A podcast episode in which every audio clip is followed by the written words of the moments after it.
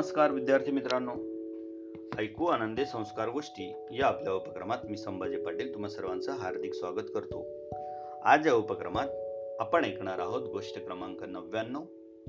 गोष्टीचं नाव आहे पेडगावचा शहाणा. आणि ही गोष्ट तुमच्यासाठी लिहिली आहे निनाद बेडेकर यांनी. दोन हजार दोन सालच्या किशोर मासिकाच्या दिवाळी अंकातून ही गोष्ट घेतलेली आहे. चला तर मग सुरू करूया. रायगडावरच्या मसलतखान्यात शिवाजी महाराज बसले होते. खाली अंथरलेल्या मसनदीवर दोन आयनेदार लोड होते. त्या लोडांना टेकूनच राजे बसले होते. समोर मोरोपंत पेशवे रामचंद्र पंत अमात्य बाळाजी आवजी चिटणीस अशी इतर काही मंडळी होती. शिवाजी महाराजांचा राज्याभिषेक व्यवस्थित पार पडला होता. एकूण वातावरण आनंदाचं होतं. शिवाजीराजे म्हणाले बाळाजी जी महाराज हंबीररावांनी अदब खाण्यात घातलेली माणसं सोडली का? नाही महाराज अदब नाही. मग सोडा लवकर त्यांची पत्रे करून आणा. बरेच दिवस सडलेत. होय महाराज. मोरोपंत महाराज जंजिऱ्याच्या मसलतीचं काय झालं? कोणी सापडला का? महाराज जंजिऱ्याला शिड्या लावायला एक तरुण तयार आहे. असं? कोण आहे तो? अष्टगरातलाच आहे. लाय पाटील त्याचं नाव. पंत. यावेळी जंजिऱ्याची मसलत कारीगर झाली पाहिजे. कोताही होता कामा नये. नाही होणार महाराज. ठीक आहे. या मग आता. रात्र बरीच झाली आहे. सगळ्यांनी भराभर उठून महाराजांना मुजरे घातले. सगळेजण बाहेर पडल्यानंतर एक माणूस अलगत आत आला. शिवाजी राजांनी बरोबर ओळखलं. बहिरजी या या. बहिरजी नायकानं आत येऊन महाराजांना मुजरा घातला. खबर अगदी मोलाची महाराज. असं? मग सांगा लवकर बहिरजी. महाराज पेडगावच्या किल्ल्यात मायंदाळ खजिना साठवलाय बहादूर खानानं. असं? बहादूर खानाच्या ताब्यात खजिना म्हणजे आपल्याकडे असल्यासारखाच आहे. महाराज एक कोटीचा खजिना आहे वर अरबी घोडी बी आहेत दोनशे. एक कोटीचा खजिना आणि दोनशे अरबी घोडे. वाह वाह बैरजी खबर खरंच मोलाची आणि हा सारा ऐवज बहादूर खानाच्या ताब्यात. वा वा वा वा. पर महाराज काम जरा बेगीनं करायला हवं.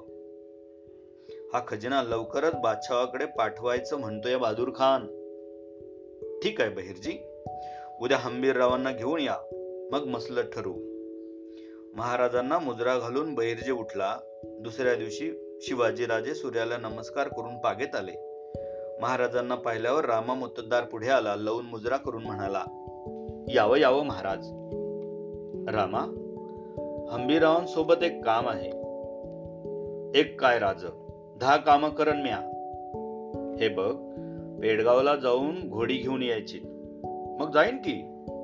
पारखून घे चांगली असतील तेवढीच घे. महाराज चांगली घोडी आणून हजीर करतो. रामा गेला आणि हंबीरराव आत आले. पाठोपाठ बहिरजी आला. महाराज म्हणाले बहिरजी हंबीररावांना मसलत समजावून सांगितली का? होय महाराज समज सांगितलंय. आता फक्त पेडगावावर जायचा अवकाश. ठीक आहे हंबीरराव हा किल्ल्यावरचा हल्ला आहे. काम झटकन झालं पाहिजे. शक्तीनं नाही युक्तीनं करा. आपली माणसं दगावता कामा नाहीत घोडी आणि खजिना अलगत हाती आला पाहिजे. बैरजी सोबत आहेतच. वय महाराज बहादूर खानाला पत्त्या बी लागणार नाही. खजिना गावा गेला त्याचा?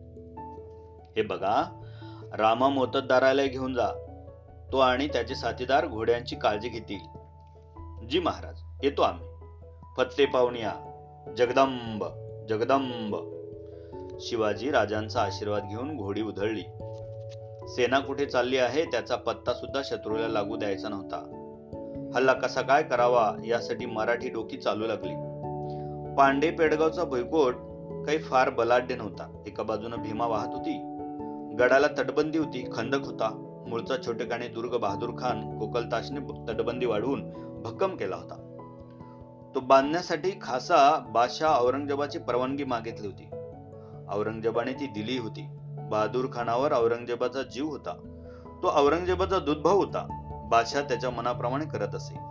औरंगजेबाच्याच परवानगीनं बहादूर खानाने या दुर्गाचं नाव बहादूरगड असं ठेवलं होतं. बादशहाची मर्जी कायमची असल्याने त्याला इतर गोष्टींची फिकीर नव्हती. त्याचे सरदार त्याला पूर्ण ओळखून होते. बहादूर खानाची बहादुरी त्यांना माहीत होती. त्याची तारीफ करून ते त्याला नेहमीच खुश ठेवत असत. दिलावर खान रणमस्त खान मोहकम सिंह तरबियत खान अशा सगळ्या उमरावांना घेऊन बहादूर खान किल्ल्यात बसला होता गप्पा मारत होता. दिलावर खान जी हुजूर वो अस्प और खजाना भेजने से बादशाह सलामत बहुत खुश हो जाएंगे ना? जी हुजूर. बहुत ही खुश हो जाएँगे। वैसे तो हज़रत सलामत आप पर हमेशा खुशी बरसते ही है। हाँ यह बात भी सही है। हुजूर, आपकी दिलेरी भी कम नहीं। आपकी इस दियारी के नक्कारे चारों तरफ़ बज रहे हैं। ऐसे? कहा बज रहे हैं दिलावर? हुजूर, गुस्ताफी मुआफ हो, लेकिन बंगाल से कोई दोस्त आए थे। उन्होंने भी आपकी बड़ी तारीफ़ की। ऐसे बंगाल तक हमारा नाम पहुँच गया। बंगाली की हुजूर, आपके नाम के चर्चे शायद ईरान तक गए हो। देखिए, एक कोट का खजाना और 200 अरबी इकट्ठा करना, यह सीधी सादी बात नहीं है। हाँ वो तो है, लेकिन दिलावर, यह खजाना यहाँ रखना भी बड़ी जोखम का काम है। हाँ हुजूर, वो तो है, बस। बादशाह सलामत की परवानगी आने से यह खजाना आगरा पहुँचा देंगे। हाँ लेकिन तब तक यह खजाने के बाद ज़्यादा नहीं करना, वरना वह शिवाजी को इस बात का पता चला तो? नहीं नहीं हुजूर, उसको इस बात का पता नहीं चलेगा। आपके होशगी के चर्चे उसने भी सुने हो। अशा गप्पा गोष्टी किल्ल्यात चाललेल्या असतानाच हंबीरराव आपलं जाळं पसरत चालला होता. एकूण दहा हजारांची मराठी फौज त्याच्या हाताखाली होती. त्यानं आनंदराव मखाजीला बोलावलं आनंदराव डाव ध्यानात आला का? खंबीरराव समदा डाव ध्यानात आला. काय बी काळजी करू नका. समद्या मोगलांना अलगद बाहेर काढतो. लांब काढल्यावर इशारा करा. वय बैर जे आहेतच ते करतील इशारा. मग चला तर. आता आई भवानीचं नाव घेऊन कामाला लागा. मराठी फौजेचे दोन भाग पडले. दीड दोन हजारांची एक टोळी घेऊन आनंदराव मकाजी घोड नदीकडे निघून गेले. आठ हजारांची फौज घेऊन हंबीराव भीमेच्या तीरावर लपून बसले. बैरजीच्या इशाऱ्याची वाट पाहत बहादूर खान आपलं टोळकं घेऊन किल्ल्यात बसला होता. किल्ल्याच्या तटावर टेहळे नजर लावून बसलेच होते. पश्चिमेच्या बाजूला टेहळ्यांना हालचाल दिसली. धूळ चांगलीच उडत होती. टेहळे सावध झाले. बारीक टेहणी करू लागले. एक मोठी फौज किल्ल्यावर चाल करून येत होती. बहुधा मराठ्यांचीच असावी. टेहळे ओरडले वो देखो कोई आ रहा है? किले पर हमला बोल रहा है. कौन है? पता नहीं शायद मराठे हो. मराठो की फौज आ रही है. ही बातमी कोणीतरी बहादूर खानाच्या कानावर घातली.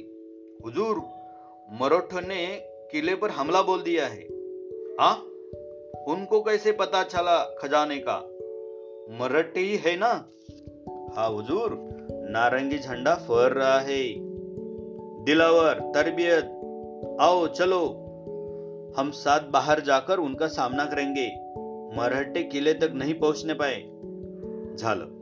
किल्ल्यात गडबड सुरू झाली घोडी तयार झाली शस्त्रे परतली गेली. बहादूर खाने सारा जमानिमा करून आला. किल्ल्याचे दरवाजे उघडले गेले. आरडाओरडा करत मुघल फौज मराठ्यांवर धावून गेली. किल्ल्यात फक्त बाजार बुनगेच उरले. मराठी किल्ल्यावर धावून येत होते. मुघल त्यांच्यावर चौताळून चालून गेले. दोन्ही फौजांत अगदी कमी अंतर उरले. अचानक आश्चर्य घडलं. किल्ल्यावर धावून येणारी मराठी फौज परत फिरली. तिने एकदम काढता पाय घेतला. बहादूर खान म्हणाला यह क्या हो रहा है? दिलावर मराठे पीछे क्यों भाग रहे हैं?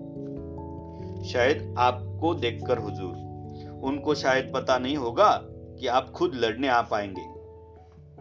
यह बात है तो उनका पीछा करो।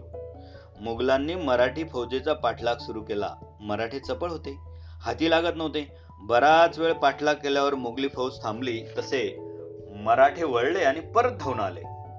बहादूर खान ओरडला दिलावर तरबियत देखो मराठे फिर आ रहे हैं चलो उन पर हमला करो. झालं. मुघली फौज मराठ्यांवर चालून गेली. ते पाहताच चालून येणारे मराठे परत फिरले. त्यांची घोडी पुण्याच्या दिशेने दौडू लागली. मुघलांनी त्याचा बराच वेळ पाठलाग केला पण मराठी फौज त्यांच्या हाताला लागली नाही. इकडे बहिर्जींनी इशारा केला हंबीररावांची फौज पेडगावच्या किल्ल्यावर चालून गेली. विरोध काही झालाच नाही. बाजार बुणगे काय विरोध करणार? अलगद किल्ला हातात आला. चित्त्याच्या चपळाईने मराठी फौज किल्ल्यात आली. राम मोतद्दार घोड्यांकडे वळला तर हंबीरावनं खजिन्याचा पत्ता लावला. घोड्यांच्या पाठीवर लूट टाकून हंबीरावांची मराठी फौज माघारी फिरली. जाता जाता मराठी स्वारांनी किल्ल्यातल्या गवताच्या गंजीला आग लावून दिली. इकडे बहादूर खान पाठलाग टाकून वळला होताच. त्याला किल्ल्यातून बाहेर पडणारे धुराचे लोट दिसले. क्षणार्धात त्याच्याही ध्यानात आलं की मराठ्यांनी आपल्याला पार बनवलं. खजिनाही गेला आणि घोडेही गेले. हंबीरराव आनंदराव तो खजिना आणि घोडी घेऊन रायगडावर आले. शिवाजीराजे आनंदले. खजिना अलगद हाती आला होता. शिवाजीराजे हंबीररावांना म्हणाले राव मोठी गोष्ट केलीत राज्याभिषेकाचा खर्च निघाला. स्वराज्य आता फुलेल तो पेडगावचा शहाणा तिथे असे तोवर आपल्याला चिंता नाही. सारी काही त्याच्याकडूनच मिळाले. मराठी वीरांना राजांनी सोन्याचे तोडे चढवले. गडावर नौबत दणानू लागली. तोफांची सरबत्ती सुरू झाली. पेडगावच्या स्वारीची बातमी सुरुंगासारखी फुटून दशदिशांत गेली. बालमित्रांनो ही घटना पंधरा जुलै सोळाशे चौऱ्याहत्तर रोजी घडली. राज्याभिषेक झालेलाच होता. तो खर्च शिवाजी राजांना या मोहिमेतून मिळाला. पेडगावचा शहाणा म्हणजे मूर्ख माणूस. एक कोटीच्या खजिन्याचं मराठ्यांनी बहादूर खानाला हातोहात बनवत लंपास केला. यालाच गनिमी कावा म्हणतात.